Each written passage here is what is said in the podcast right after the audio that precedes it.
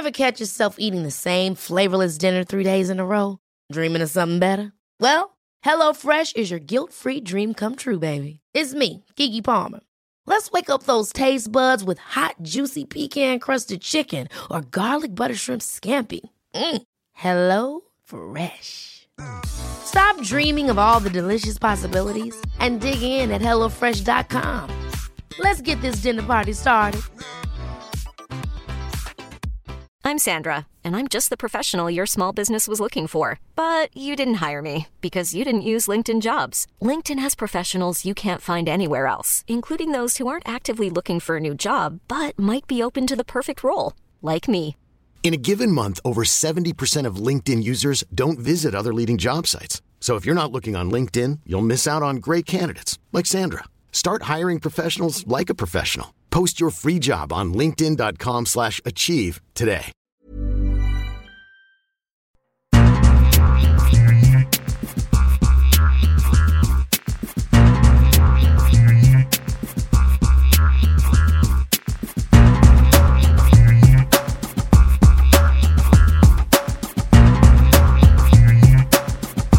You're listening to the World Soccer Talk podcast, the only podcast about watching soccer on TV and online.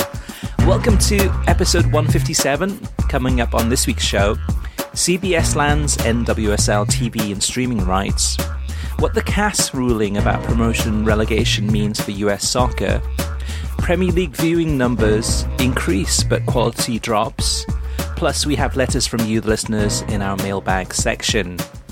I'm Christopher Harris, aka The Gaffer, and I'm joined, uh, as always, by my co host, Kartik Krishnaiyer. Um, Kartik, so uh, for those listeners um, who haven't uh, heard the show before, uh, we talk about the commentators, the production value, the latest television developments that are changing the way that you watch soccer, as well as uh, which are the best streaming services to watch the beautiful game. And there's a lot of news to dive into, but before we get into that, Kartik, let's go ahead and start off with uh, what was your favorite match from this past week? Um, boy, I guess it would have to be Red Bull Leipzig or RB Leipzig, excuse me, and, and uh, Borussia Mönchengladbach. We know what the RB stands for, right? In reality, although Yeah. uh, they've tried to cover that, but uh, RB Leipzig and Borussia Mönchengladbach, uh, a, a match between two of the top four in the Bundesliga. Uh, for those who don't follow the Bundesliga, the league is separated the top four by only three points after this match. It, this match was at uh, was at Leipzig. Gladbach got out to a two-goal lead at halftime. Uh, uh, Leipzig coming off a loss. Bayern had just passed them in the table a matter of a half an hour or an hour before, and Dortmund kept up the pressure with another uh, masterclass from Sancho and um, Haaland in the morning. So, or morning our time, but just uh, just in the in the uh, uh, mat the kickoffs right before this kickoff. So, uh, Leipzig had to come from behind. They got the draw uh, late on uh, Gladbach reduced to 10 men, almost saw the match out. It was a lot of back and forth. Uh, Gladbach sat deep after they were reduced to 10 men, but still at times tried to pick spots to go forward. So this was a fun match. This was on FS2 uh, uh, alongside a match on NBC, which I uh, understand was quite dour, which was the uh, Wolves. Uh, Man United match, so I think I made the right choice switching to FS2 at that time. Dour is being kind, Kartik. This the, the, Manchester United against Wolves with a nil-nil draw. It was just absolutely dreadful. Really, really poor. Lacking um, any creativity really from Manchester United. Uh, Wolves, I expected more. I, I just don't know if uh, you mean the players are getting tired from playing in you mean all the Europa League action and just a, a busy Christmas schedule uh, for for everyone too. But uh, and Wolves have so many times this season come close to beating the big clubs. I mean, whether they're playing Liverpool or Man United or Man City, uh, been putting in some really, really good performances. But this match was absolutely dreadful, um, which was followed on, on Sunday morning too by uh, Arsenal against Burnley. Another really dreadful nil-nil match, just again lacking creativity. And it made me wonder, Kartik. Um, and that's the thing, though, too. The Man United Wolves game had over a million viewers on uh, NBC and Universo combined. So the viewership is still tuning in to watch. You mean watch uh, the Premier League, whether you're a Wolves fan, Man United fan, or, or a, a neutral. But it made me wonder this past weekend, like what would have to happen in order for I mean, uh, uh, the Premier League's my favourite league of, of all the leagues around the world for sure, by by by uh, you mean by a huge margin. But what would it take me to stop watching the Premier League? Or, or and, and I, I, guess in some ways it's it's already started because I'm, I'm definitely watching um, a lot more leagues, and and um, e- even when there's a Premier League match on, I'm more likely now than ever before to go ahead and actually watch a, a game from a different league, or uh, you mean, oh, it doesn't have to be league; it could be just a, even two other teams that are of interest to me that are not in the Premier League, and uh, it just made me wonder what what it would take, but. Um, I, I always first gravitate towards the Premier League area. I mean, that that's my honest uh, opinion. But oftentimes, lately, um, probably in the last couple of years, I've been thinking, okay, well, is this really going to be a good match, or should I actually watch the other one? And, and I made this the mistake in this one, watching Man United against Wolves, sticking it through all the way into the end, and missing the uh, RB uh, Leipzig uh, Gladbach game.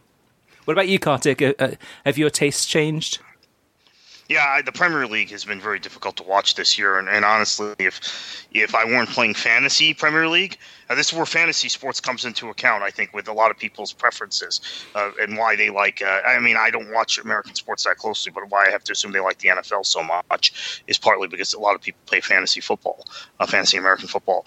But uh, if I weren't playing fantasy, and if NBC's coverage wasn't so good, and I wasn't so committed to the kind of the, the, the branding and, and the and, and the quality of analysis NBC gives, I'd probably be watching even less of it than I am. I think to me, there's an awful lot of mediocrity. There's an awful lot of matches which just make my head uh, would scratch my head. And look, and this is all cyclical. Okay, I think um, what we found is um, 10 years ago, the Premier League, in my opinion, was head and shoulders the best league in the world, even though uh, some people would argue differently, that only the top four were really, really good top four, top six, whatever. Then I think we went into a cycle where Spain was better, was a deeper league, but the Premier League was in many ways more compelling because you had greater variety of teams that were able to, to, to finish in that in, in that position from maybe six to ten than you had in, in, in, the Spanish league. It's consistently the same teams. Although I would say the team that finishes fourth in Spain would, would kind of change from year to year. One year would be Valencia, and the next year would be uh, Villarreal. It was Malaga one year. Uh, so that would uh, that would change. But uh, then we went into a cycle, and I started complaining about this a couple of years ago, Chris, where I thought the Premier League, uh, the uh, the the top after the year, the amazing year where Leicester won the title, Southampton finished in the top six, and West Ham were very good and were probably unlucky in a couple games to not push into that top five, top uh, top four even. Uh, the Premier League, it's almost like the Empire Strikes Back, right? The top clubs, uh, the the gap between sixth and seventh got wider and wider, and I started to complain about that when we relaunched this podcast in this format mm-hmm. in the 16 17 season that the football wasn't as good as it had been from top to bottom. There weren't these exciting uh, open Premier League games that the, you used to have. You didn't have the teams like uh, uh, that, that Fulham that would go after it. Uh, West Ham for, for years. West Ham was always a, t- uh, a side, even when they struggled with relegation, that had a, a certain ethos to how they played. Uh, and now you had more and more teams parking the bus because of the, the financial disparity. That's just gotten worse and worse. So the last three seasons, you had a team that won the league with 100 points. That was a record. The next season, you had two teams finish above nine, uh, 96 points, which had been the previous record uh, for the Premier League. That had been Chelsea's team under uh, Jose in the first stint. Uh, I believe the second season, right, 05 06 season, that uh, that Chelsea got to that point total, and then this year you have a team that might might get 110 points or 108 points win the league. So you cannot tell me the league is more competitive and the greatest show on earth when just the facts. Um, uh, the facts refute that, and then you have in some of your classic teams that you would want to watch a lot, like Arsenal. Arsenal uh, fans complained about Wenger; he wasn't winning anything, but you would still tune in to watch an Arsenal game because of the style of play, the the, the quality of uh, uh, uh, uh, of the passing and the movement from Arsenal Football Club. And Arsenal, even in the period they were not winning trophies, were attracting a lot of new fans across the globe, not just because of because of their marketing effort, because of the way they played football. Now, I don't want to watch Arsenal play. They always have a defensive mistake or two. I think Arteta may be correcting some of this, but uh, they, they, they would would sit deeper. They would look disorganized. Uh, Spurs have gone from being very watchable. There was a great discussion on ESPN FC Wednesday night. Craig Burley really uh, going on about how if if clubs are not with the ticket prices today uh, in England, Chris. Mm-hmm. If clubs are not going to entertain you the way Spurs did under Pochettino, yes, they didn't win anything in the five years he was there, but they were second one year or third a couple other times, uh, and and played great football. Then what's the point? Would you sacrifice? Everything uh, to watch dour football for nine months under Jose Mourinho, so you can win a Carabao Cup or get to a Carabao Cup final. Um, that's the question, and I think Spurs are, are, clearly not as good to watch as they were just six months ago, and on and on and on. And you've got uh, teams at the top that uh, a team at the top that never drops points. That's somewhat interesting, but the matches are frustrating to watch if you're a neutral. So, um, yeah. no, I'm, i think the Premier League has got a, a problem, but it's cyclical. I'll just say that, Chris. So, right. three years from now, we could be talking about how competitive and how great the league is. Yeah, to, to me, at the end of the day, what I'm looking for is. Um, is excitement, is, is is creativity, and that's not what that's what that's what I'm not getting from the Premier League this season. Liverpool absolutely, abs, you know, fan, fantastic performances. I see the creativity there. I see the just how how fast uh, and how direct they are when, when they break, and and, that, and that's entertaining. But if I look at the, the Premier League table, I look at the top eight. Um, and in there, there's there's some teams that I mean, Spurs to me are, are not as good as they used to be. You got Man United in seventh. I mean, really poor. Uh, Wolves, who've kind of come off the tracks a little bit in the last few games, but still, um, kind of in terms of their shape, very very good in terms of the way that they play. Sheffield United, which has been a, a, a fantastic story this this season and really interesting to watch. Chelsea up and down. So you've only got really kind of a, a few clubs in there that have creativity. Leicester City would be one of them, I'd say. Man City on their day, Liverpool, of course. Um, and then beyond that, 9 through 20, I mean, you got Everton in ninth place, and I love Everton, but you know, I mean, it's kind of. I mean, they've had an awful season. Arsenal in tenth. I mean, you got these teams that are, are, just really poor, and even down to the bottom of the table in terms of the relegation zone is that um, in the past in, in terms of liking the relegation battle would be because there would be some decent teams trying fighting for survival, trying to stay up. But lately, say in the last five years, it just seems to be a lot of weak teams, like a, a lot of really poor teams battling you out, and it's kind of. Uh, it's you know whoever's the worst uh, gets um, relegated. Actually, you kind of hit it on that, Chris. Sorry to to, to interrupt, but uh, there was someone I talked to who watches the Premier League very very closely who made that same observation to me. That it's actually when I was complaining about Liverpool 110 points and Man City 100 points, said no, it's more about the teams from 14 to 20 have been consistently worse the last three or four seasons, in his opinion, in the Premier League than any time since uh, the breakaway from from the Football League in, in right. the early 90s. That that's really the issue issue is those clubs are not able to compete uh, in a, a, high spending league, and so they play dour football. They park the bus, and then the, once in a while you ha- uh, you have a club like Blackpool that well that was back in 2010, but uh, like Norwich that comes up this year and tries to play football, and they have no chance. Mm-hmm. Uh, so. Uh, so then, any other club coming up will play uh, the kind of bad football that quite frankly keeps them in the league though. So um, yeah, I think you may have really you may have just hit on it actually. That might be the more serious uh, issue.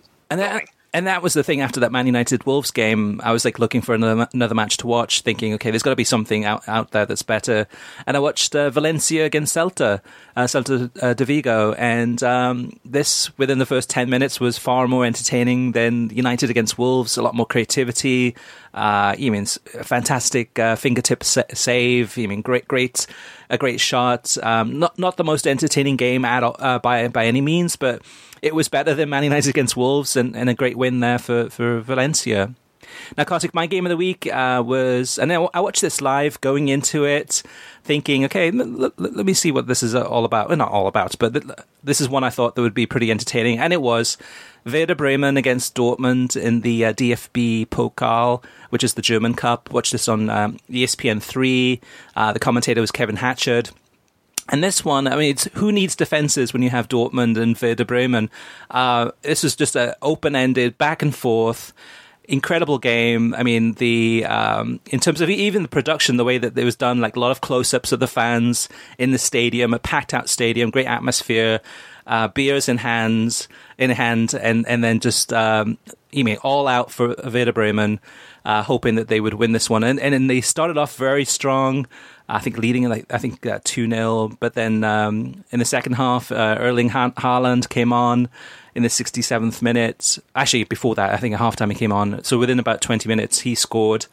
And then, uh, and then I, I, I watched this live, so I had no expectations, but a simply incredible goal by Gio Reyna uh, Claudio Reyna's son, which probably most of us have seen now on social media if you didn't watch the game live, but scores a beauty of a goal around about the 79th minute um, to pull another goal back to, to be uh, Dortmund 2, Werder Bremen 3, and. Um, then he almost won, won a penalty, um, and he got yellow carded.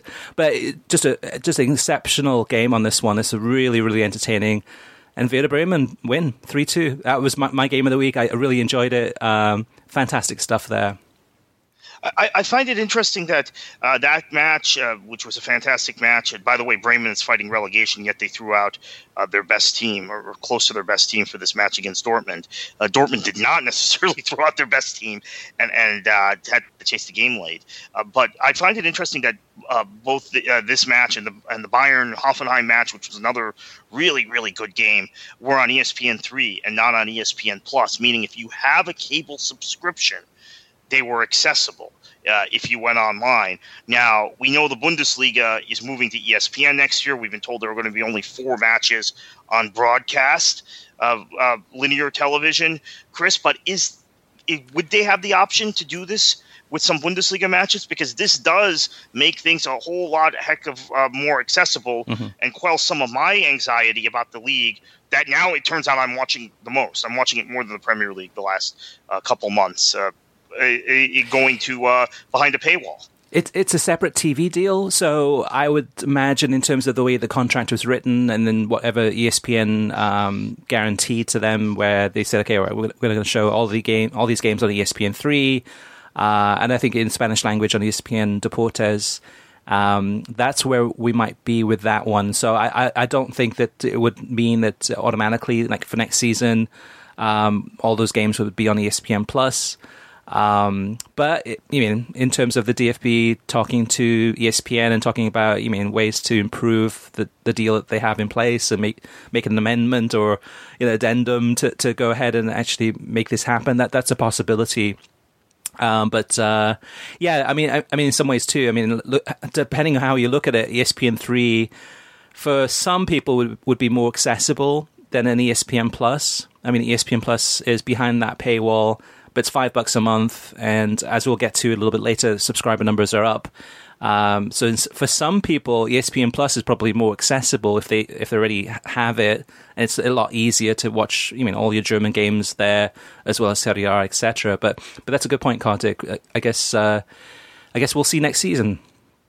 Now, um, in, terms of some of the other things I watched from this past week, some of the highlights, I watched a ton of matches, but um, the coverage of, of the Madrid derby on beIN Sports in English was really an, yeah. a, a, disappointment because I, I, went into this one thinking, okay, this is this is the biggest La Liga game of the weekend. This is massive. And beIN Sports, there's only two people in the studio um, George Metellus and Kaylyn Kyle. There's no Gary Bailey. There's no Thomas Rongen. There's no you know, Fernando Fiore. Um, 1 0 to Real Madrid, score relatively early and done and dusted. It, it just felt like it was just. Uh, you mean, not that they're mailing it in, but it just felt like it just it was just another La Liga game, nothing special. Now on the Spanish language side, I didn't watch that. I would imagine that they kind of went all out and, and had a, had a lot more of uh, kind of in depth analysis and that. But ever since ever since beIN Sports has lost what Kevin Egan, Kay Murray, uh, Terry Lee, Jeremy St. Louis I mean, these these are people that would add a lot more of excitement and, you mean, have more people on the set in the studio discussing, having debates back and forth. But it's hard to do that when you have George Metellus as presenter, Kaylyn Kyle kind of sharing her analysis, and there's that's it. There's there's no debate or discussion. It's kind of just, what do you think, Kaylyn? I think this. Okay, George, thanks. I mean, it's just really, really uh, weak, weak stuff. uh, from beIN sports there. What, what, what I would um, say about this is that I think you've got a situation we're beIN, and I, I think I don't want to get into it on air, but I think you and I both know the the the situation with uh, the contract situation with some of their talent, where they're just unless it's a super classico. Uh, it's an El Clasico, excuse me. I'm thinking Mexico. Uh, unless it's an El Clasico, uh, they don't seem to be willing to activate the full arsenal of, of commentary talent that they have. Uh, and unfortunately for them, one of the El Clasicos ended up being midweek this year, right? The, the on a Wednesday, mid, two o'clock Wednesday. in the afternoon, right? Yeah. Uh, but uh, yeah, I was disappointed about this because I tuned into this uh, match and the broadcast thinking it was going to be uh, some sort of at least semi comprehensive analysis and coverage. And this is again when I say I haven't switched off the Premier League completely because of NBC. This is why. There is still something I can sit and watch this past weekend. I wrote about it. We'll get to uh, that, that, column in a minute uh, or a little later in the show. But I watched Ahmed Fareed, Robbie Mustoe, and Kyle Martino, and I watched the pre pre match show uh, or the Goal Zone show, and I get something from it. Um, mm-hmm. So that's which, the bottom line. Which, which may be uh, one of one explanation or one reason why that um, I mean, I, gravitate still to the Premier League. Uh, I mean, usually impulsively first because I know the coverage is going to be better. I mean, I can turn into tune into the Bundesliga where I'm not sure what's going to show show up. I can tune into beIN Sports where right now there's not a lot of people even even kind of working in the studio. I can tune into ESPN and, and there'll, there'll be no no crew giving me pre-match analysis for, for some of these. I mean Copa del Rey games or FA Cup, whatever it is. NBC Sports really at this point, I mean, other than TNT for Champions League, would be the only one that you can go into thinking, okay, I'm going to get a, a full dose of analysis, discussion, uh, uh, basically, basically an immersive experience. Now, the games themselves may not be that good. I mean, not as good as, as we want them to be, but yeah, that, that's a big reason. That's a big reason Fox, to pull people in. Very Fox. We've talked about it over and over again. Bundesliga. It's very random. Again, this weekend they had a studio show for Bayern and uh, and Mainz or Mainz and Bayern Bayern uh, with Lalas, uh, uh Ian Joy, Alexi Lalas, Ian Joy, Kate Abdo. I thought the show was pretty good, but then uh, the better games on the weekend they didn't have any wraparound coverage for. So uh, again, you know they could do it on, on, on every once in a while um, but you don't get the consistency. You turn on any Premier League match or any Premier League pre-match on NBC, even in cases like this weekend when Rebecca Lowe isn't there. Even when you don't have your lead presenter there, there is a certain standard and quality and level of analysis and level of presentation you're not getting from anyone else who covers the sport in this country. Mm-hmm. Uh, and that includes ESPN, who knock it out of the park if they have a studio with Dan Thomas and Alejandro Moreno and, and Craig Burley and Steve Nicol and, and whoever else, uh, Stu Robson, etc., for a match. But then all too often when they have things on ESPN Plus, there's no wraparound, there's no bumper, there's nothing. Um, so again, NBC, this is part of the reason why the Premier League remains so compelling, in spite of all the critiques you and I are making of the league itself, or the quality of play and, and the, the the matches themselves. Yeah, the, the only other league I, I, can look at in, in the United States and look at and, and guarantee that there's going to be quality coverage, um, you know, pre-match, halftime, post-match, is Liga MX in, in the United States. And uh, Saturday night, I watched uh, Monterrey against uh, Querétaro. Uh, Keith Costigan and Cobi Jones commentating this one. This was on FS2. And uh, the interesting thing, Kartik, about this, okay, so in the past, I've been told by Fox Sports PR that if a game's on FS2, then uh, oftentimes um, there's no studio uh, kind of. Uh, you mean they're not they're not working it. Basically, there's no studio uh, show. It's it's usually kind of just the commentators. Well, this one on FS2 with Liga MX a halftime you had highlights from all the all the other games in uh, Liga MX. You had the the goal highlights, etc. Uh, had discussions, a little bit of analysis there from both Keith Costigan and Cobi Jones. Both of them doing a good job, but that that's something we don't get with uh, Bundesliga games on FS2, where the halftime show and and post match, it's basically. Um, it, it's just prom- promo reels from uh, yeah. from from the Bundesliga. It's not even from Fox. So there's, I mean, to me, then that shows that, I mean, obviously Fox knows that they've lost the rights to the Bundesliga after the, the season. So they're probably thinking, why even put any effort in? Let's just scale back And at least with Liga MX, for some of these English language games for three clubs, they have the rights. So maybe they'll, they'll mean, there's an incentive for them to do a little bit more uh, and give better coverage because they will continue to show show those teams. Kartik, did you catch any of the uh, U.S. women's national team games or U.S. men's national yeah, team games? I watched some of the uh, CONCACAF games. Pretty straightforward. I thought Haiti was unfortunate um, in the game against the U.S. They played very well uh, in in that match. Obviously uh, these these uh, uh, matches are on various Fox networks. Some are on Fox uh, FS1, some are on FS2, some are on FS Plus. Uh, then there was the U.S. Costa Rica men's game. There was a U.S. Costa Rica women's game also, but men's game on ESPN News. Bumped to ESPN News. It's a non FIFA date friendly with B teams. And uh, I was very encouraged to see Brian Dunseth, who I think is really good and really underutilized. Uh, obviously, he does Real Salt Lake games and some other things uh, that uh, that on, on, a localized level that uh, uh, limit his his availability for national broadcast, but still love to see him more na- on on national coverage. And since Fox lost the uh, Champions League, haven't seen him on any European co- uh, coverage. He used to do he used to do fairly regularly some Champions League matches. Uh, he was outstanding. I I, I thought uh, Adrian Healey who was the um, uh, who we haven't heard much of lately, right? Uh, mm-hmm. Uh, doing uh, U.S. or MLS games because of uh, John Champion's relocation to the uh, to the U.S. and Ian Darke still continuing to do the higher profile U.S. men's and women's games on ESPN. Um, I thought that Healey maybe was trying a little too hard to to sell how good this generation of American players were, which is a constant problem among American commentators, overselling, overhyping players. I thought there was a little of that from Healey. Dunseth reined it back in a little bit. So uh, that's how I would analyze uh, the coverage of that match. Yeah, and, and the game itself was um, relatively relatively decent. I mean, I mean, my big complaint about this would be that um, you really can't judge the level of, of the U.S. team uh, when they're p- playing much weaker opposition. Um, I mean, it, it, would be it would have been great to have kind of a, a tougher game to get to, to really see what this US team is made out of. Um, but there were some promising signs, some promising youngsters playing in this game.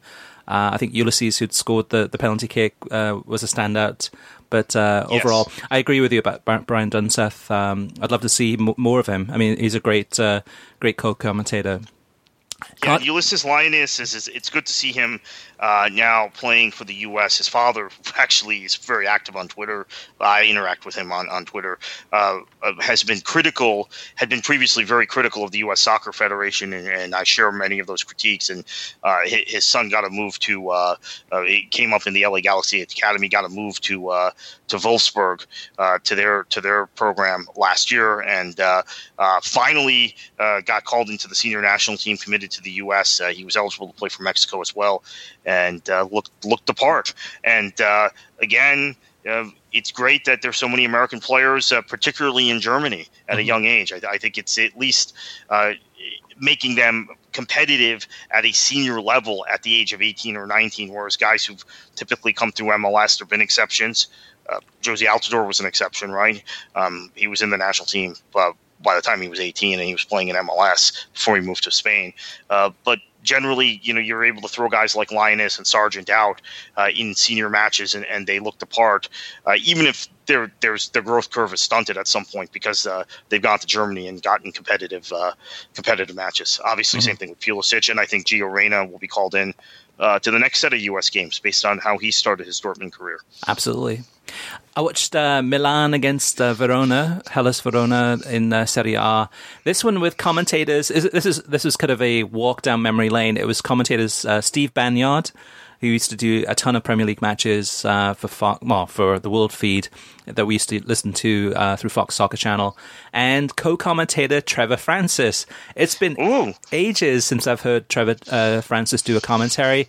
Uh, so long, in fact, that I, I, heard the voice. I'm like, okay, whose whose voice is that? That that sounds really, really familiar. And I had to do a little bit of research, and they came back, and then the, the light bulb went off in my head. I was like, yeah, it's Trevor Francis uh, who used to play in Serie A for Sampdoria and uh, Atalanta.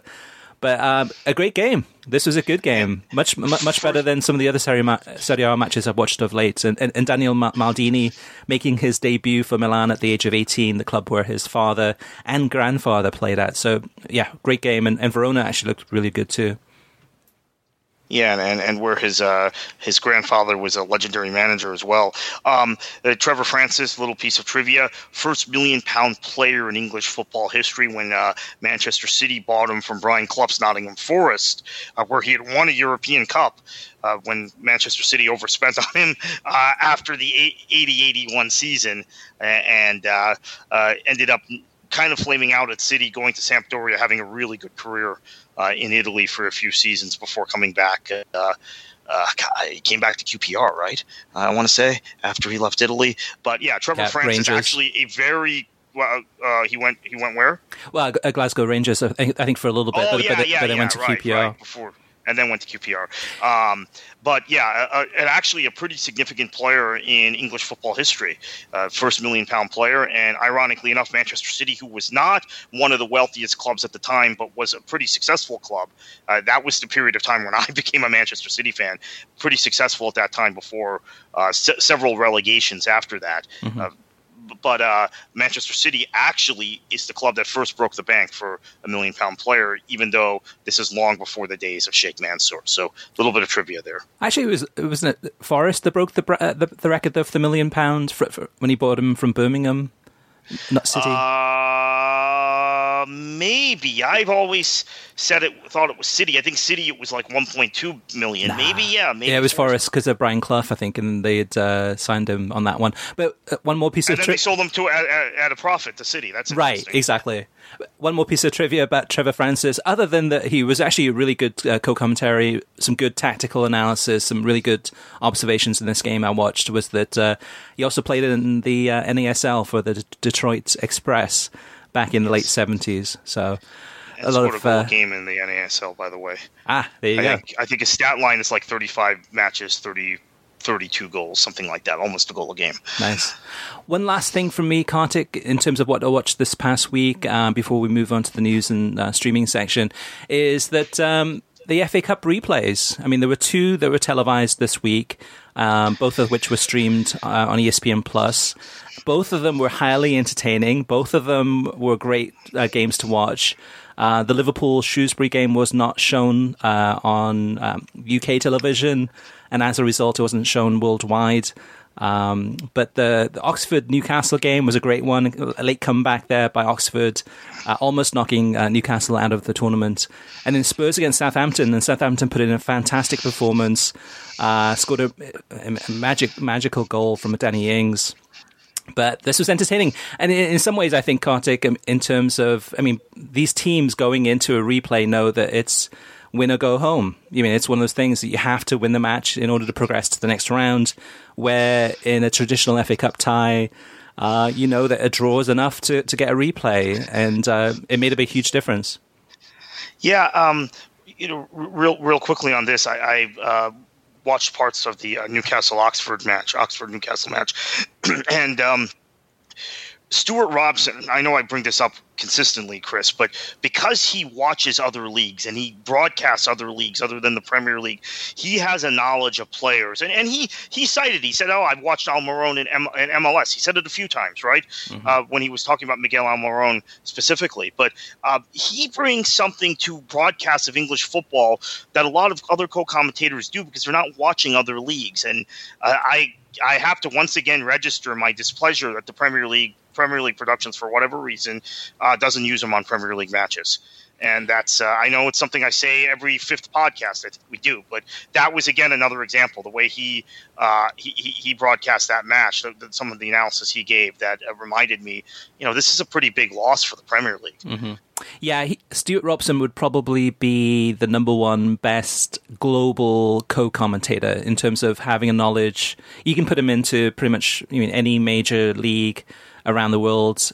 Uh, and he'd be able to, to, to talk eloquently about the players, you know, the history, the clubs, etc.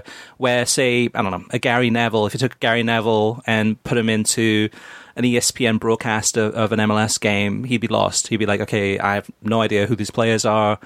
You know, it, it, Stuart Robson is somebody who has a really. I mean, I, I, can't think of anyone else. Can you can you contact that would have no, that type of knowledge? I, I really can't. In yeah. terms of a co-commentator uh, in the English language, the one thing I will also say, though, excuse me, is sometimes it rears its head, head, head, in another way, which was we talked about this uh, when we had John Nicholson on, uh, when Robson had a, had a diatribe about the Premier League being very arrogant, and then citing, "Hey, I watch, I, I cover Serie A, I cover the Bundesliga, I cover MLS, and they don't have any of these problems." Um, sometimes I think maybe the feeling is among Premier League fans, and Premier League fans uh, are, I, have talked about it before on this show, a, a, bunch who seem to be American Premier League fans, very league centric and protective of the league and very much into promoting the league.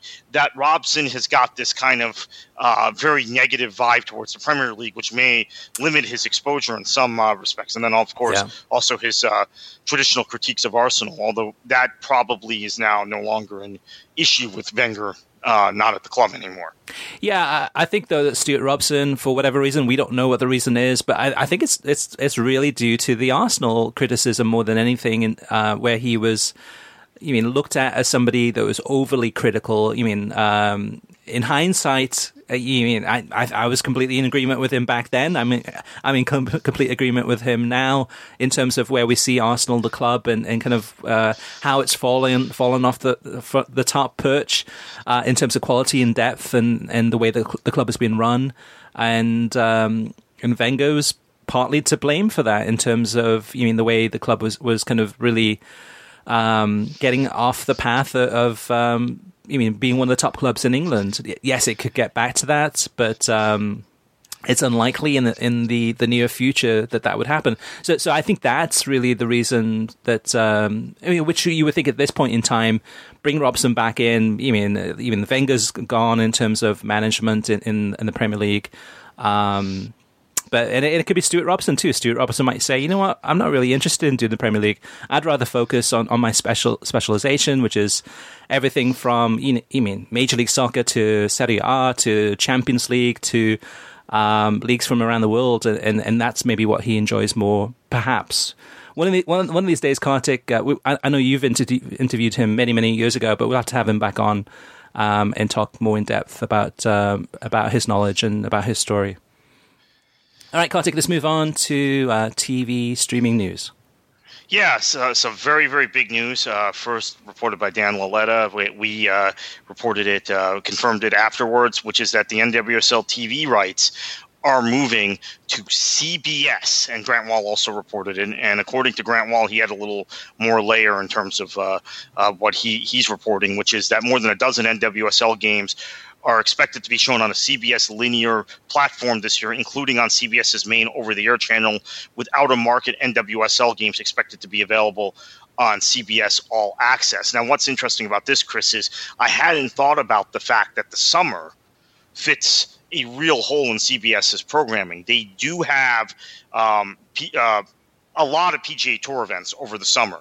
Uh, they have more events over the summer than, than NBC does. NBC and CBS, if you're not familiar with the golf contract, NBC and CBS basically trade off tournaments. And uh, that's why a lot of times we, we've seen the number of times when the Premier League match that would be on NBC over the air is uh, put on NBCSN. That's because NBC's got golf that week. But then the weeks that uh, during the PGA Tour season, when there's no interruption to the Premier League being on NBC over the air. Generally, that's because CBS has the tournament that week. Uh, but there are holes in their programming calendar uh, over the summer. There's no NFL. There's no college basketball. Uh, those being their two big things, other than golf. Uh, college football, they may be uh, out of the college football business or, or um, kind of out of it, not totally out of it, but kind of uh, more out of it than uh, they are now in the very near future, based on uh, what's happening with with renewals there. So uh, this actually does fit a um, a hole in their programming schedule. Now the question is, would Major League Soccer fit the same hole? Um, but the MLS contract isn't up now. CBS jumps. They're trying to push all access. Uh, uh, selling all access the way uh, Disney Plus and uh, and NBC Sports Gold, all these all these things have popped up, or, or Peacock. So it's more like Peacock and Disney Plus than like ESPN Plus or NBC Sports Gold. So they're trying to sell CBS All Access uh, perfect timing. Mm-hmm. Octagon, the NWSL media partner, seems to have struck gold. I was kind of skeptical, thinking, eh, wh- why would NWSL retain a big name media agency uh, when uh, perhaps their rights aren't that lucrative? Well, they seem to have. Uh, uh, again, it's not official yet, but of course, they seem to have struck gold with this one. This, is very, very big uh, for the game in this country, potentially. Yeah, it's good news for NWSL in terms of that um, reach and uh, financial commitments there. That um, we're not sure how much CBS is going to be paying for these rights, but that's a good positive sign for the future of the league. The issue with this one, though, too, it's not really an issue, but it's again another example of how almost everything is moving towards streaming. So, you mean whether it's the Bundesliga, whether it's Serie A, uh, now you have NWSL, um, and again, in, in, each of these examples, there's select games, uh, some more than others that will be on television, a game of the week. But for the most part, we're moving again more and more towards streaming. So that appears to be the future, uh, other than for the, the biggest leagues, the Liga MX, the La Liga, Major League Soccer, and the Premier League, where uh, they're still very uh, linear television based, um, and that could change over time too. Where perhaps with the next TV deal um, for Major League Soccer coming up in about a year and a half, um, there's a possibility that uh, more and more of those games could go to a, a streaming platform. But whew, yeah, this is uh, good news for NWSL. Uh, moving on, uh, a couple of news items here, Kartik. Uh, I'll go first with, with mine, and that is that FS1 and NBCSN are now in fewer than 80 million homes. Uh, Sports Business Daily reported this last week, with the FS1 uh, number at 79 million, the lowest in network history. NBCSN at 79 million also, uh, which is their fewest number of homes they've been in since 2014. Again, this is another example of cord cutting. I mean, people canceling their cable subscriptions and moving to a streaming platform. And uh, with the case with NBC, uh, with Peacock launching um, this spring, that's their, their way of continuing to um, keep those, even those cord cutters, keeping those subscribers. Uh, Fox, as of right now, really don't have a, a, really strong streaming package. So if you cut the cord, um, there aren't as many options for Fox at this present time. But and then can't it in uh, continuation of uh, kind of this move to streaming. Uh, another news item for you. Uh, yeah. Uh, so uh, ESPN Plus has climbed to over 6 million paid subscribers following the Disney Plus launch and the Disney Plus bundle. Uh, as I mentioned, I think last week or two weeks ago, I, I actually would count twice then because I'd subscribed via the bundle and it already had a subscription. But nonetheless, uh, that bundle I think has uh, really helped grow uh, ESPN Plus's footprint in advance of the Bundesliga moving there and, and all these other properties. Uh, additionally, let's keep in mind that they had uh, they had rolled uh, ESPN Insider um, subscribers into Plus uh, and now to where Plus also has written content, the old insider content, if you go to the ESPN.com site. So uh, it's not necessarily all straight subscriptions to ESPN Plus for their uh, video content, but still 7.6 million is a really impressive number. Absolutely, yeah. And how many of those are actually watching soccer is probably like a small number, but still, that's a good um, base to build on. Uh, yep, 7.6 million and growing very, very quickly. Moving on, Kartik, um, Euro 2020 is this summer. We're looking forward to it. I mean, me personally, um, in terms of the competitive level, uh, France, I would imagine, would be the favourites. But uh, if somebody's able to actually knock France off, there's there's a lot of other teams that could be quite interesting in terms of uh, potentially uh, winning this tournament uh, this summer. This one, of course, being played throughout the European continent, and uh, I'm really excited about it. But in terms of television co- coverage, of course, we know that um, ESPN has the rights to this competition. Uh, as of recording, um, no announcements have been made in terms of talent. Uh, what I am hearing uh, is that um, ESPN will be hiring some big names for this competition to be um, doing the studio analysis. Now, in subsequent conversations conversations I've had with uh, other sources, some names that have been thrown out, and and there's um, no guarantee that any of these would be hired for ESPN but some names that have been mentioned uh, in discussions include Sir Alex Ferguson, Gary Lineker, and Gary Neville. And uh, you can imagine any of those three, or all three of those, would uh, make a huge impact in terms of you know, any network having them providing studio analysis um, about the Euro 2020 tournament. What about you, Kartik? If you had a choice between uh, those three, uh, which one would you take? Gary Lineker for sure. Um, although I, I, think Sir Alex Ferguson would probably be pretty interesting. Gary Neville is very analytical. A little bit of a bonus item then uh, on this, and this is for UK audiences, US audiences. This may not make a difference. The rumor now, pretty hot rumor, that is that Jermaine Jenas is being groomed to replace, eventually replace Gary Lineker. Um, as BBC's lead, you know, match of the day presenter. So that's uh, that's an interesting one. He, uh, Jenas has been impressive when I've seen him the limited times I've been able to see him catch uh, British television via VPN or, or, or, or clips. Uh, but that's uh, uh that that's uh, who is in line, uh, according to many of the rumors out there, to replace Lineker long term at the BBC. And Kartik, one more news item. Yeah, so um, the CAS ruling on promotion and relegation, the case filed by Miami FC, uh, who, in in the interest of full disclosure, I, I formerly was a full time employee of. I still continue to uh, to do some work with them. Uh, and Kingston Stockade FC, Stockade FC, uh, has uh, been revealed by uh, the New York Times basically uh, the, the, the, the CAS filing, uh, the CAS, uh, CAS claim was denied. Uh, it was a uh, effort to bring promotion relegation to the United States, uh, to the soccer system, the, the league system of the United States, following Article 9 of the FIFA statutes. The CAS uh, uh, ruled in favor of uh, FIFA, CONCACAF, and U.S. soccer on this. I um, I am not sure at the at the moment we tape this whether we will ever see the full ruling, uh, which is uh, my understanding is somewhere near 50 pages.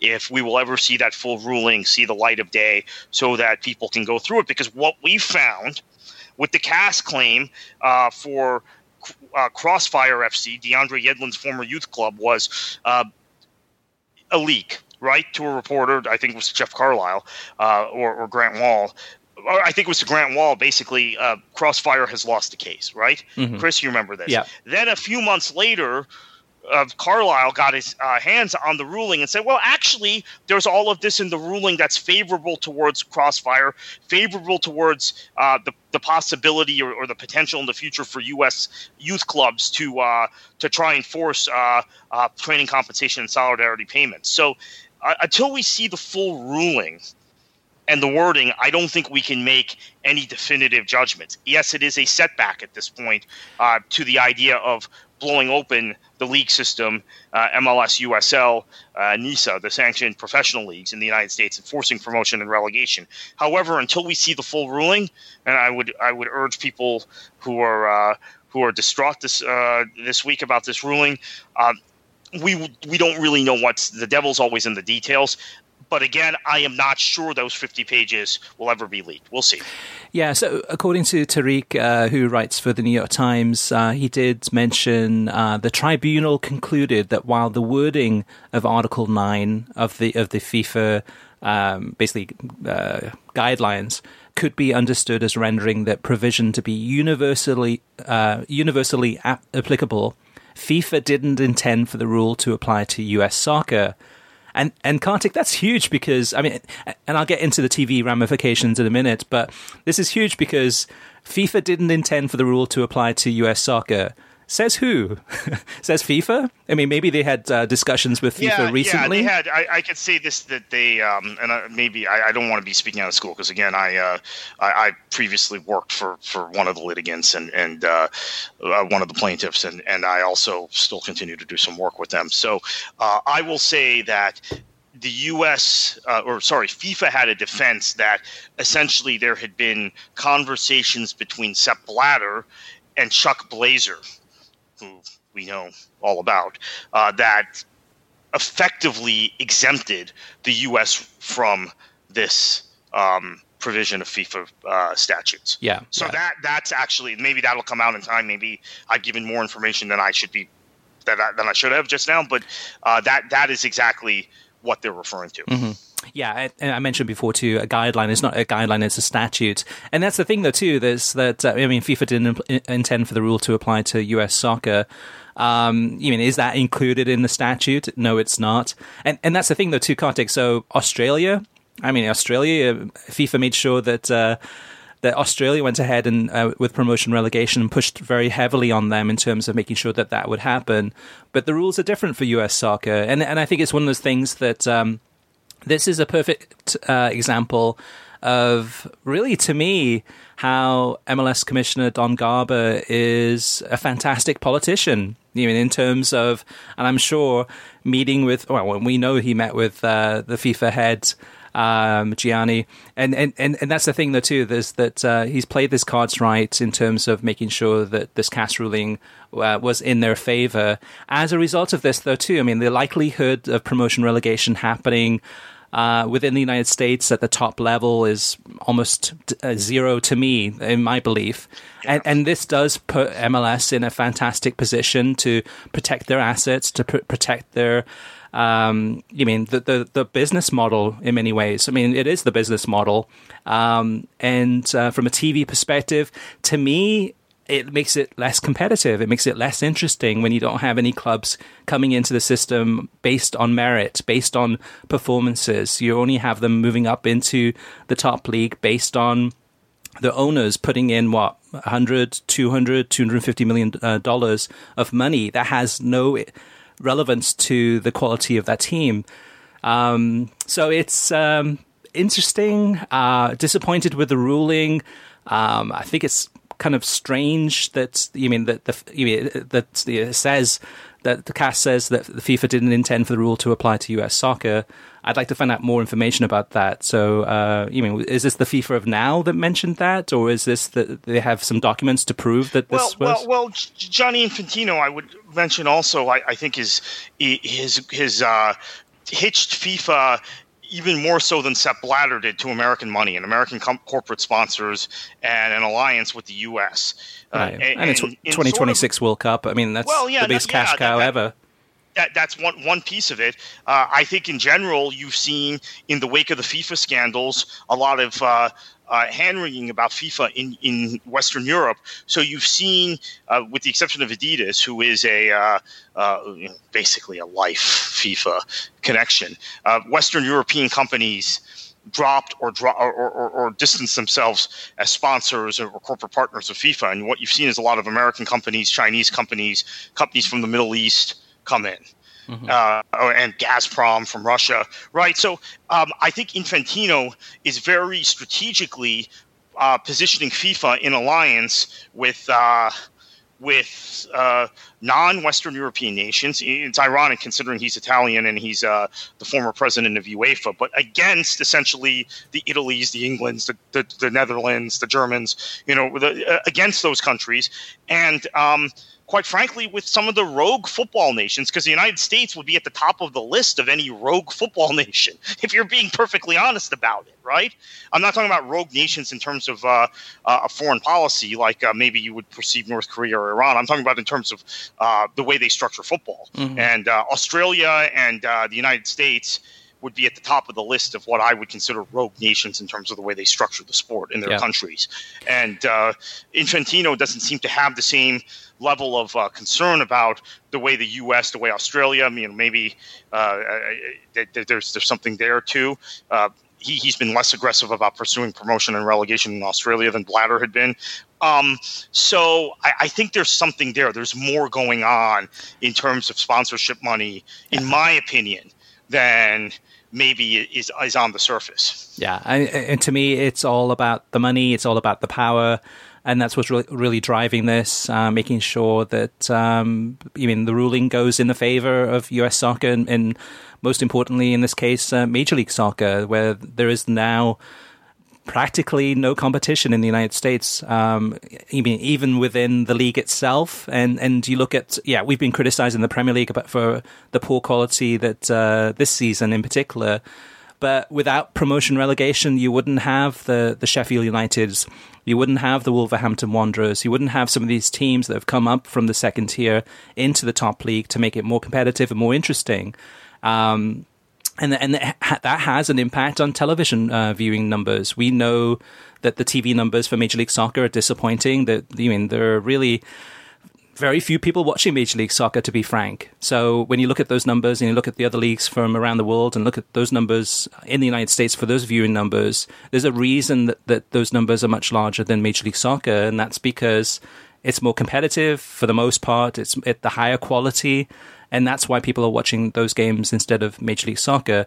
And this ruling today has a negative impact to me in terms of um, decreasing um, the value of watching Major League Soccer. Uh, to me, with promotion relegation, that, that would make the Major League Soccer far more interesting, far more riveting and engaging, and, and give me a reason to, to watch that league. Without it, uh, yes, I will watch it, but it's not as as of interest and not as of high, uh, high quality uh, as it would be with with other countries. All right, Kartik. Uh, TV ratings, uh, we mentioned before Man United against Wolves on NBC and, and Universo. Over a million viewers for this game, uh, a huge number for what was really an awful game. Uh, Spurs against Man City on NBCSN, uh, 732,000 viewers for this one. Um, pretty decent for a Sunday uh, morning game, and actually, it was a good game. I enjoyed this one. Um, Barcelona against Levante on beIN Sports on Sunday. 95,000 viewers for that one. Uh, then you had the U.S. w- women's national team uh, games. They had the, the three games last week. Uh, the highest was 322,000 viewers for the game against Costa Rica on FS1 on Monday night. Moving on to listener mailbag. First up is uh, Gerardo Ramos. Uh, he says, uh, Gotta say, top job by Ahmed Fareed on NBCSN coverage last weekend. Big shoes to fill. Rebecca Lowe's spot, and he has done an excellent job. And Kartik, you mentioned this too in your brand new column that you have, uh, which is called um, On the TV Media. And it's, on, it's at worldsoccertalk.com every Monday morning. Uh, the first column was last week, and some good insights, some good analysis. So, listeners, uh, if you do get a chance, uh, check that out uh, for the next uh, every, every week on Mondays. Yeah, and, and uh, just in short on Ahmed Fareed, uh, Chris, I mean, what I talked about in the column was that uh, I'm not always in love with uh, multi-sports presenters presenting uh, soccer, but he he has gotten gradually better. He started uh, with midweek games last season, and now I'm very comfortable with him. I think he, he has a lot of knowledge of the league, um, and he I don't see a, a huge drop off between him uh, and, and, when Rebecca Lowe is not there or Derek Ray is not uh, called in. Uh, so I, I, think he's done a fantastic job, and that's uh, more uh, more credit to NBC, right? They get so much right in how they uh, how they produce and present the sport. The, the, one thing about Rebecca that she does very well, I mean, many things very well, but but this in particular is that she makes it sound more natural. She makes it sound that she's not reading from a teleprompter. Um, and um, Ahmed's good, really, really good. Um, but sometimes it, it's it, not not that it sounds like he's coming from a teleprompter, but it sounds more kind of just stated. Um, Rebecca just feels kind of natural, as if she's talking off the cuff, um, which I'm sure sometimes she is. But but but uh, that, that's the feeling I get watching the the broadcast. Next up is Amber. Amber says, "Love the podcast." And I maintain if UEFA mandated the fourth Champions League spot uh, to go to the FA Cup uh, champion, then more clubs would take the, the cup, the FA Cup seriously. Time to scrap replays, and especially now with loads of fixtures, especially after the f- festive period. Gorilla Talk says, I'm sitting at a coffee shop listening to World Soccer Talk podcast. Yes, Americans care more about leagues than clubs for the most part. We've had uh, competing leagues in every sport at one point NFL versus AFL, National League Senior Circuit versus American League Junior Circuit. There used to be other major baseball leagues as well NBA versus uh, ABA, NHL versus WHL. Colleges are promoting league loyalty because of their broadcast rights or their own TV station. Next up is JP. JP says, interesting discussion on being a fan of a club versus a fan of the league. Are you guys saying that soccer fans in Europe only follow their club but don't watch other clubs in the same league?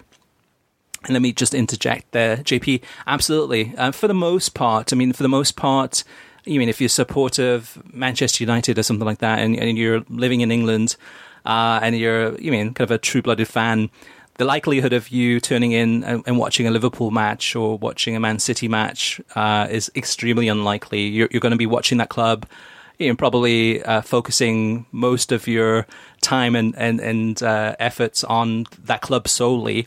Um, also, on top of that, though, too, is that you have a lot less TV coverage, so there's a lot less, fewer opportunities to watch other games from that league.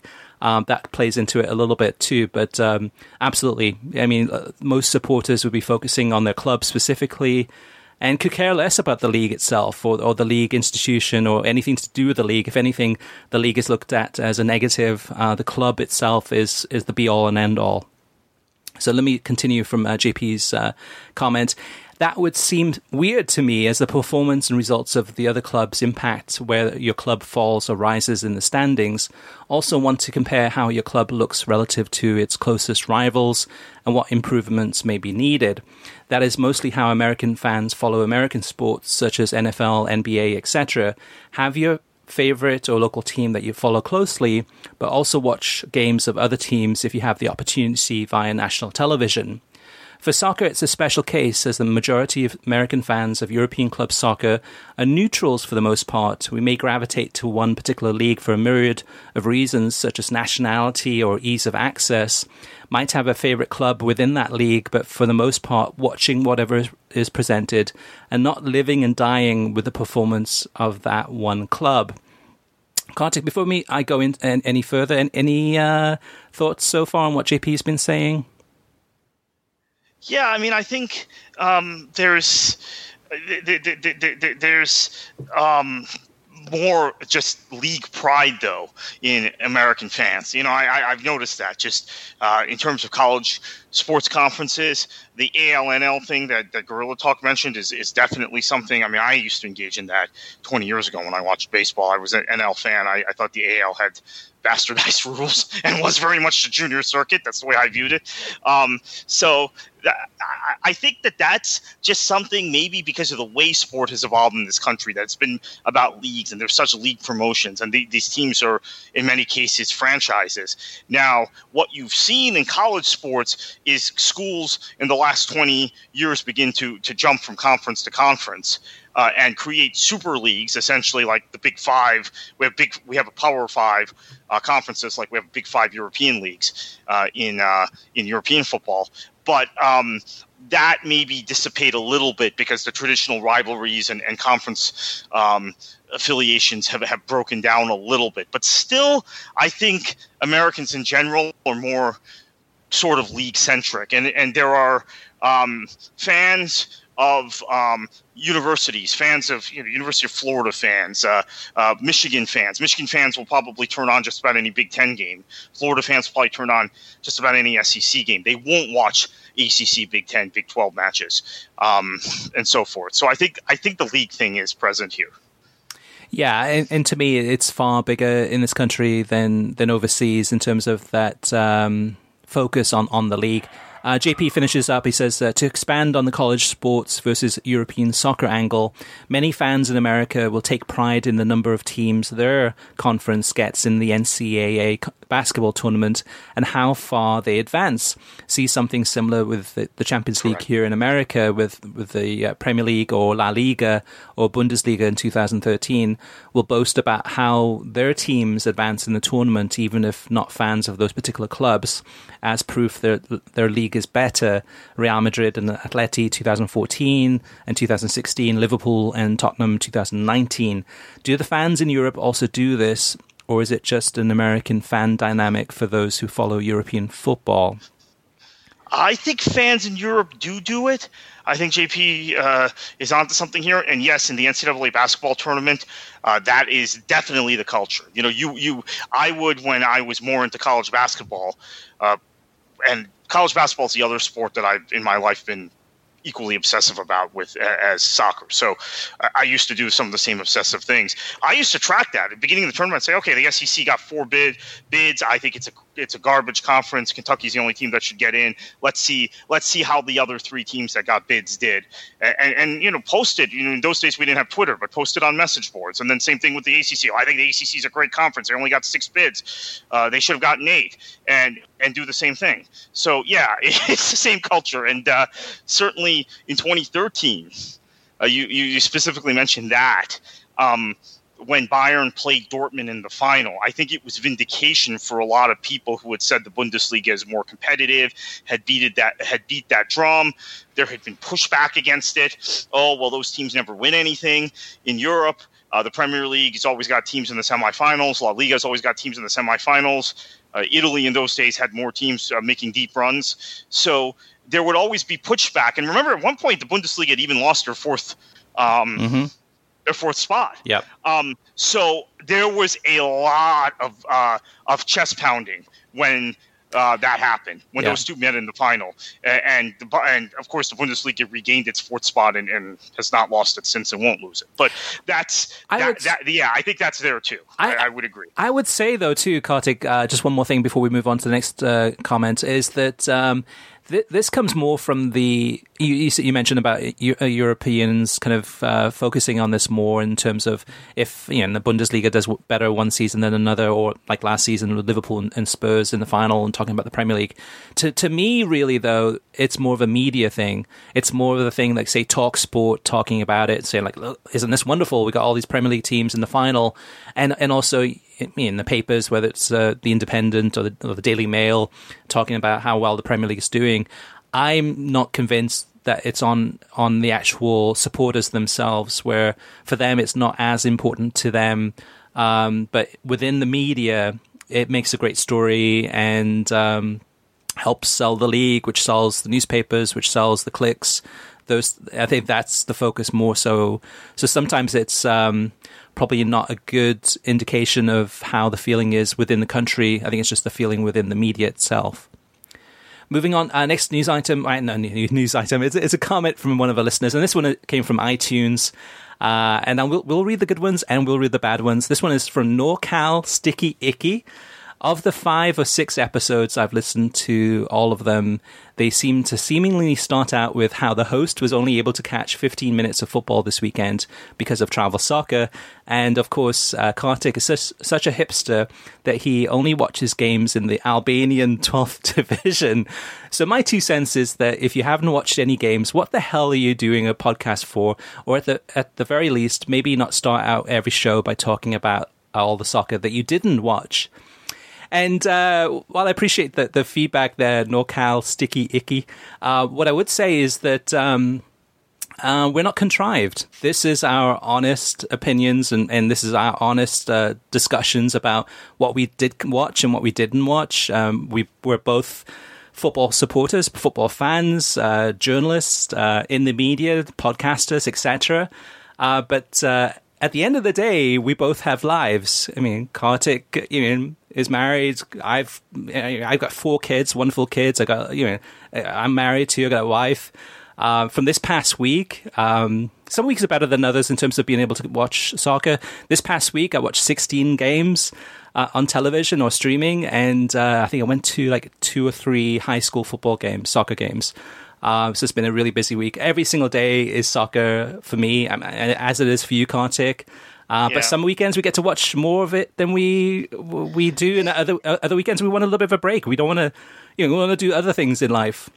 Yeah, well, and then also I have to admit that you know, when when you talk about travel, uh, generally it's football related, tra- soccer related travel. So um, I'm seeing a lot of live games at the grassroots level. It's not that I'm a hipster that I'm watching the the 12th division, the fifth division here in the U.S. fourth division. It's that I genuinely have worked with those clubs and those leagues. So um, again, this goes back to the point that there is more going on in the U.S. than just MLS, which sometimes MLS fans forget. But uh, yeah, I mean, there have been weeks that I haven't watched enough football, truthfully, to, to, to comment on things. But that is because of other football, unfortunately. Right. Fortunately or unfortunately. So Robert says uh, the comment about the show being anti MLS was wrong. Your constructive criticism is accurate and useful. World is in the name, so it's not about only the US. I do worry about the rift Kartik pointed out between the MLS academies and other programs have either of you read Michael Calvin's great series on the Premier League? The UK, like other countries, see all young players as their prospects and vacuum them up. So the MLS is not any different. And and Robert, I didn't see, I, I didn't read that that book series. Uh, I'm not sure if you have, Kartik. I am aware of it. I have not read it yet. I know that there's a lot of critiques of the Premier League in there that, that kind of mirror the John Nicholson critiques that we talked about when we had uh, had him on. Uh, so I'm looking forward to reading it. I have not yet. There's a lot of um, there's a lot more written kind of intellectual critique of the Premier League now out there than there was three, four years ago. It seemed like when I would criticize the Premier League for some of its practices with youth players, some of its practices on television and, and, and business, that I'd be giving those critiques in a vacuum. Uh, now there is a, a, lot of written material that backs it up. So I, I'm looking forward to reading that. Monty Reed says, with ESPN Plus, I've watched more college soccer this past season than I have ever. I do not like high school college uh, soccer rules. I'm okay with the unlimited subbing, but all the other rule changes are not good. Also, most of the high school refs also ref um, rec and club and I have seen mistakes made due to referees confusing the different rules. I agree that the college season should be longer, and I think all college programs are training during the, the spring semester, so why not continue the season? What impact is uh, Major League Soccer's academies raising up homegrown players having on the college game? Are we seeing more players going straight to Major League Soccer teams and skipping college?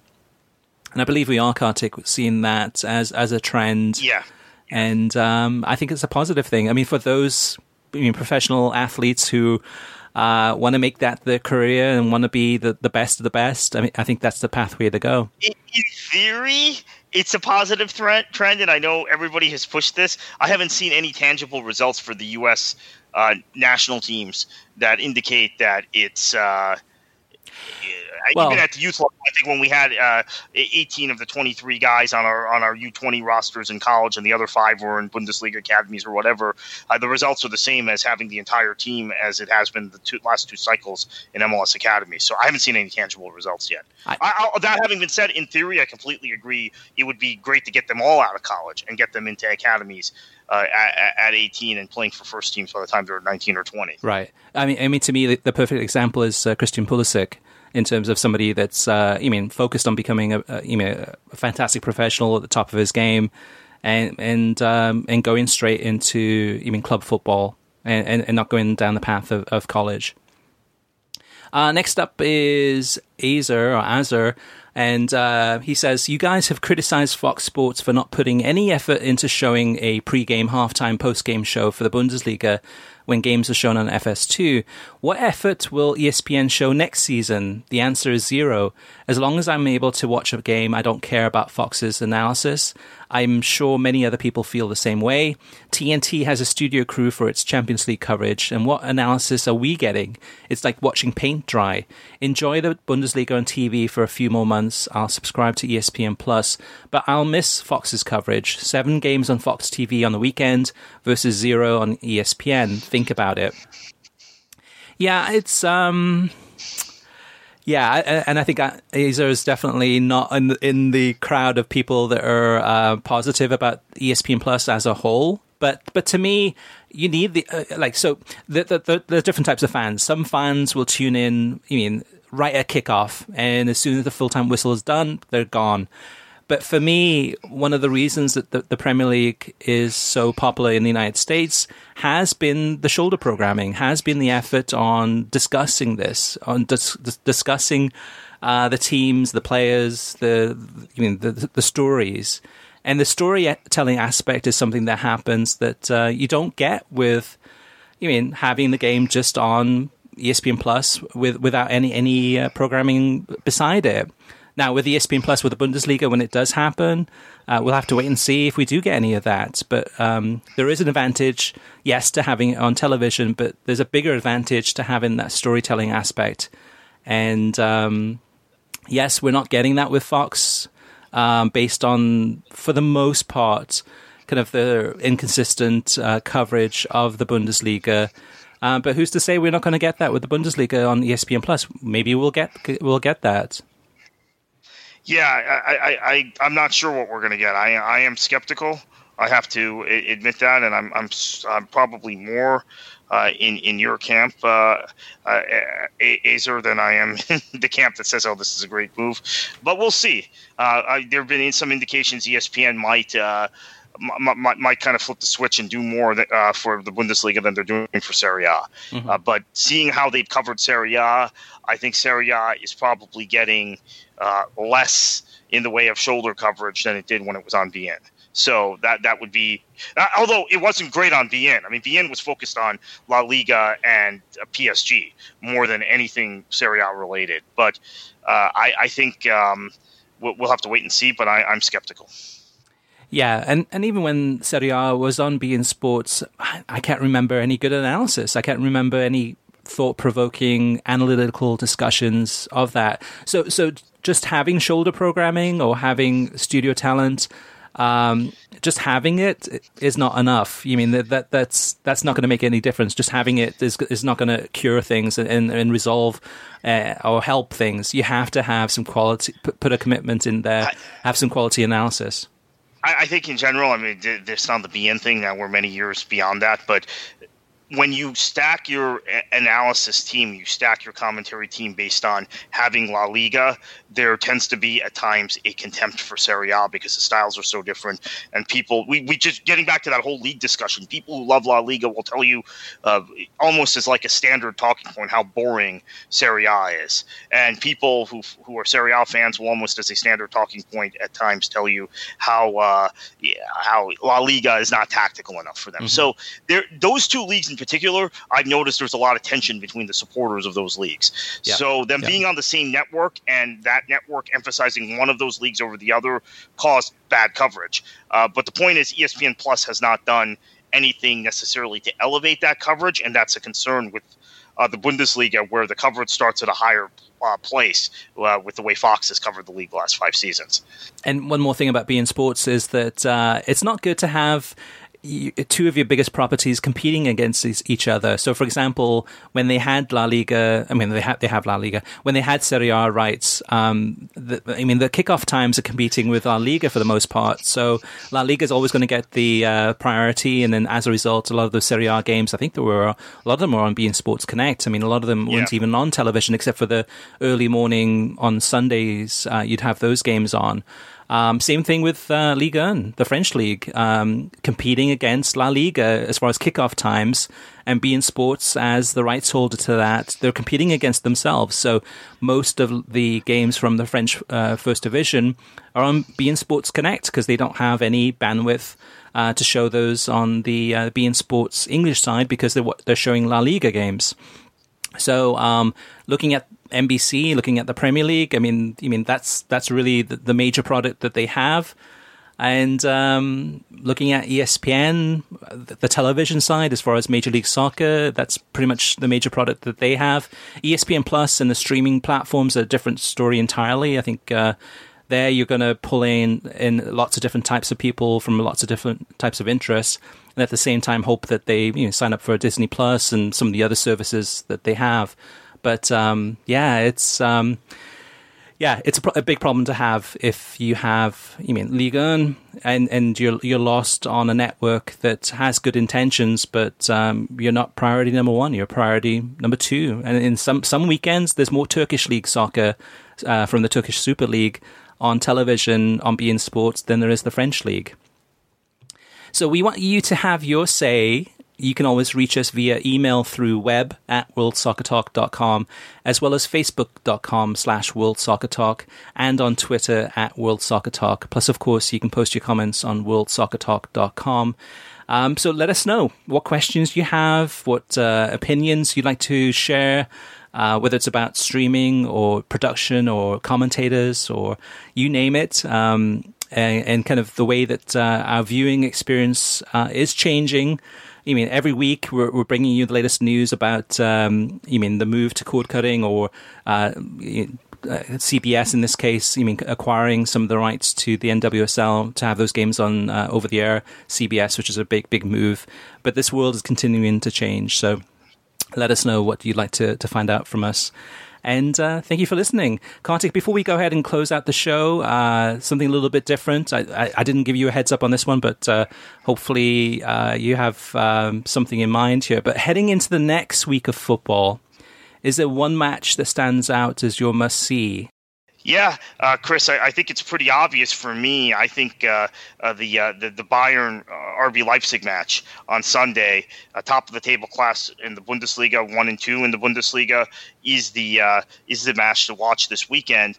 although there are some other good matches, and keep in mind we're in a we're in a winter break for the Premier League, so there will be no 3 p.m. kickoffs these next two weekends in the Premier League. You the winter break is kind of funny because you will have Premier League games throughout it, but but everybody gets a week off is, is basically and so two weeks between matches that is uh, this gives you a chance at that uh, 10 a.m. Eastern time, 3 p.m. kickoff uh, UK time to maybe watch some other leagues. So watch the championship, watch the Bundesliga. If there's a Serie A match, watch that. Uh, possibly watch a, a, a, match from the Dutch league or the Portuguese league if you want to find those uh, online on ESPN Plus and, and other places. So uh, Fubo, etc. I think that there's this is a good opportunity maybe for Premier League fans to broaden their horizons. Uh, but one game I would definitely watch is Munich. is Bayern and RB Leipzig on Sunday.